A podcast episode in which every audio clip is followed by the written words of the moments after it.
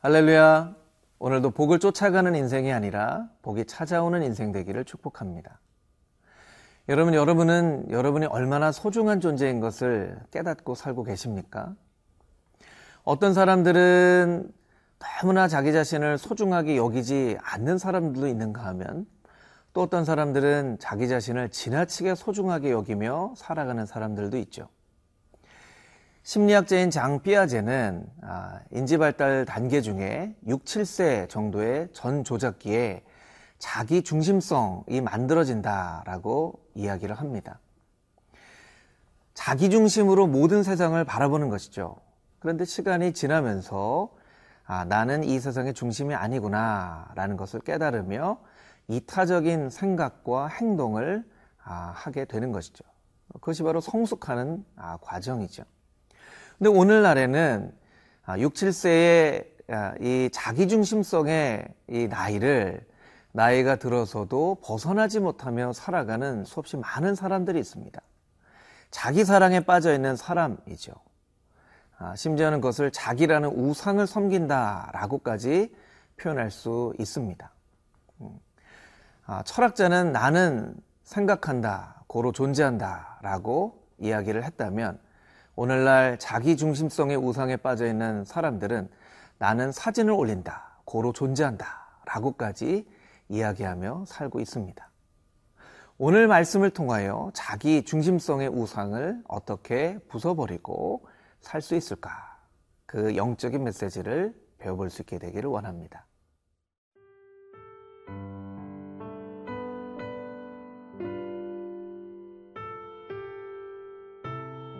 고린도전서 9장 19절에서 27절 말씀입니다. 내가 모든 사람에게서 자유로우나 스스로 모든 사람에게 종이 된 것은 더 많은 사람을 얻고자 함이라. 유대인들에게 내가 유대인과 같이 된 것은 유대인들을 얻고자 함이요. 율법 아래에 있는 자들에게는 내가 율법 아래에 있지 아니하나 율법 아래에 있는 자 같이 된 것은 율법 아래에 있는 자들을 얻고자 함이요. 율법 없는 자에게는 내가 하나님께는 율법 없는 자가 아니요. 도리어 그리스도의 율법 아래에 있는 자이나 율법 없는 자와 같이 된 것은 율법 없는 자들을 얻고자 함이라. 약한 자들에게 내가 약한 자와 같이 된 것은 약한 자들을 얻고자 함이요. 내가 여러 사람에게 여러 모습이 된 것은 아무쪼록 몇 사람이라도 구원하고자 함이니. 내가 복음을 위하여 모든 것을 행함은 복음에 참여하고자 함이라. 운동장에서 다름질하는 자들이 다 달릴지라도 오직 상을 받는 사람은 한 사람인 줄을 너희가 알지 못하느냐. 너희도 상을 받도록 이와 같이 다름질하라. 이기기를 다투는 자마다 모든 일에 절제하나니 그들은 썩을 승리자의 관을 얻고자 하되 우리는 썩지 아니할 것을 얻고자 하노라. 그러므로 나는 다름질하기를 향방 없는 것 같이 아니하고 싸우기를 허공을 치는 것 같이 아니하며 내가 내 몸을 쳐 복종하게 함은 내가 남에게 전파한 후에 자신이 도리어 버림을 당할까 두려워함이로다. 자기 중심성의 우상을 부숴버리는 방법 첫 번째, 인생의 목적을 기억하라 라는 것이죠. 오늘 본문의 말씀, 고린도전서 9장 19절 말씀을 같이 한번 읽어보겠습니다. 내가 모든 사람에게서 자유로우나 스스로 모든 사람에게 종이 된 것은 더 많은 사람을 얻고자 함이라. 사도 바울은 이야기합니다. 나는 스스로 자유롭다. 그런데 나 스스로 모든 사람에게 종이 되었다. 라고 표현하고 있습니다. 얼마나 참 어려운 일일까요? 이것에 대한 자세한 설명이 20절 이하의 말씀에 소개가 되고 있는데, 유대인들에게는 유대인같이 되었다. 율법 아래 있는 자들에게는 율법 아래 아, 있게 되었다. 아, 사도 바울은 유대인 중에서도 베냐민 지파의 사람이었죠.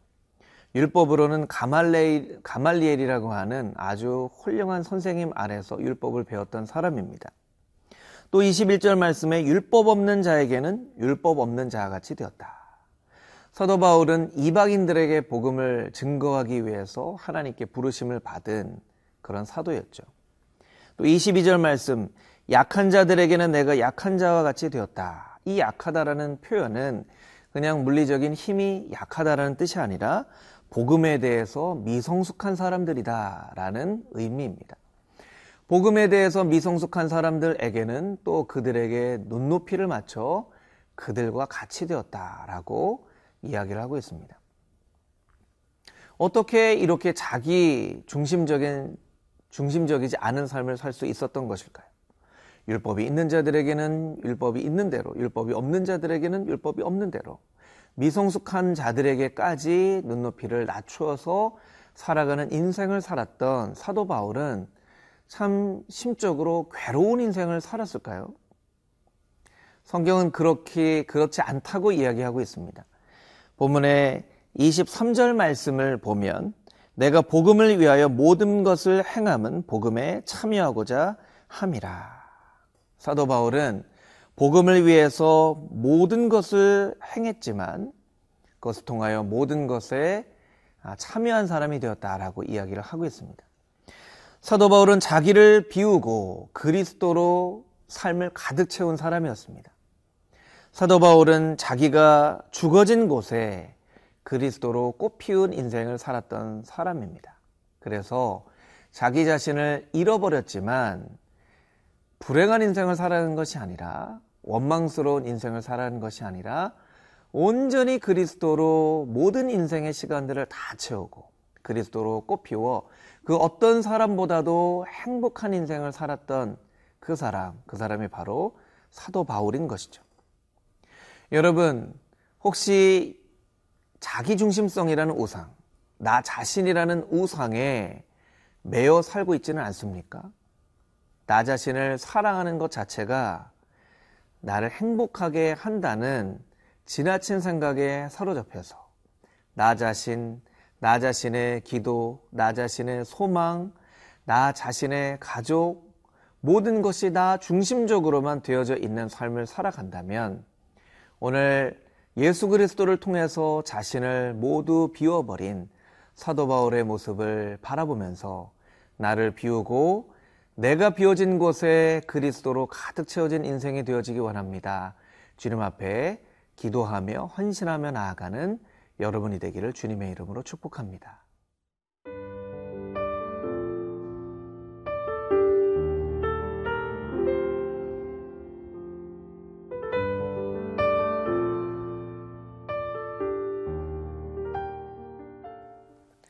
자기 중심성의 우상을 부숴버리는 두 번째 방법, 훈련하라 라는 것이죠.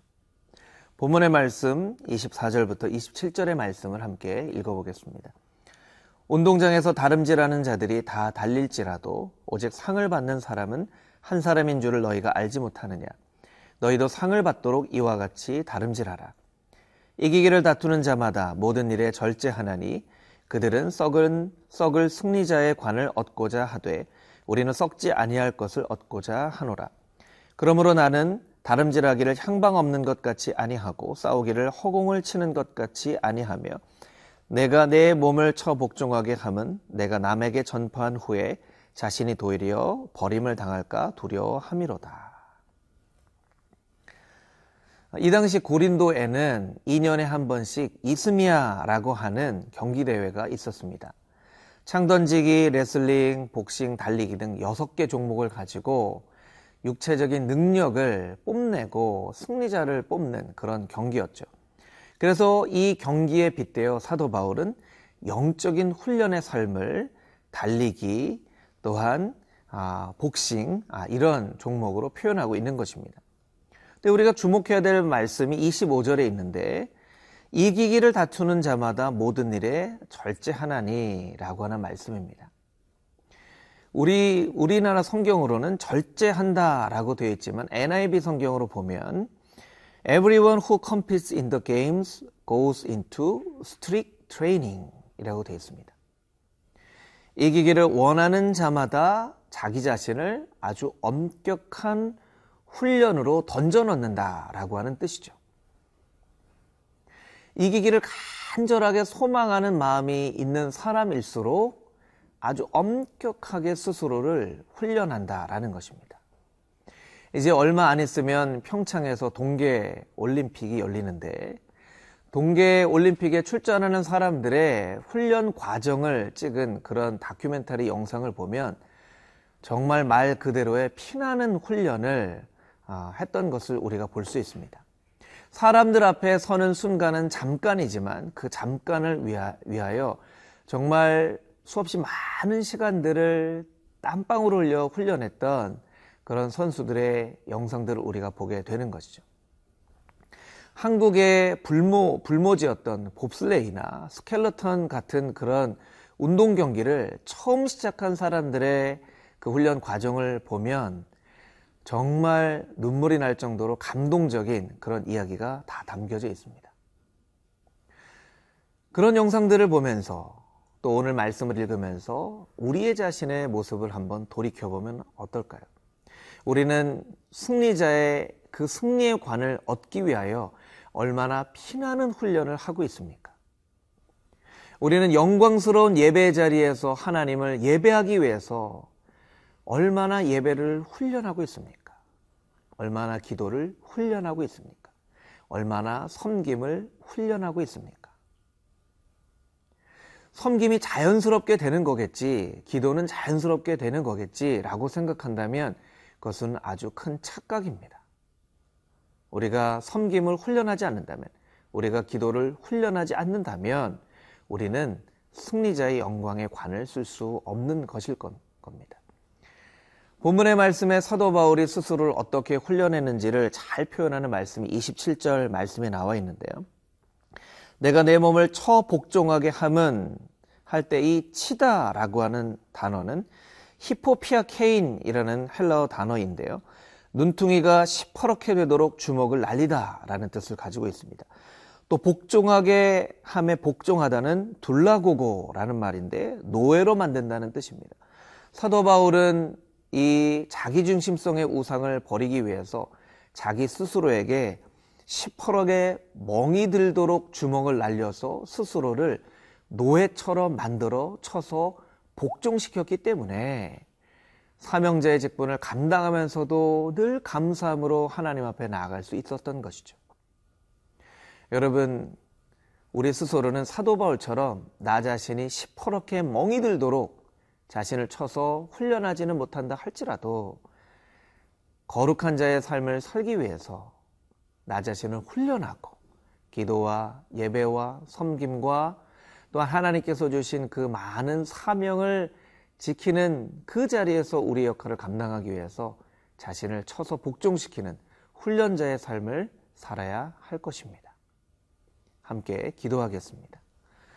하나님, 사도 바울이 스스로를 많은 사람들에게 종으로 만들었던 것은 자신을 부르신 그 하나님의 목적이 어디 있는가를 분명히 깨달아 알았기 때문입니다. 또한 그 목적을 이루기 위하여서 자기 자신의 몸이 시퍼렇게 멍이 들 정도로 쳐서 스스로 노예를 만들어 버린다고 할 정도로 스스로를 훈련하는 인생을 살았습니다. 주님, 우리도 사도 바울의 이 훈련을 담게 하여 주시고 이 훈련을 통하여 자기 중심성의 우상을 벗어버리고 오직 내 마음의 중심에 하나님께서 다스리시는 하나님 중심의 삶을 살아가도록 주님 축복하여 주시옵소서.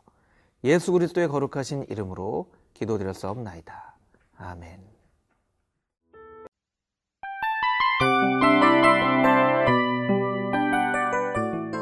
이 프로그램은 청취자 여러분의 소중한 후원으로 제작됩니다.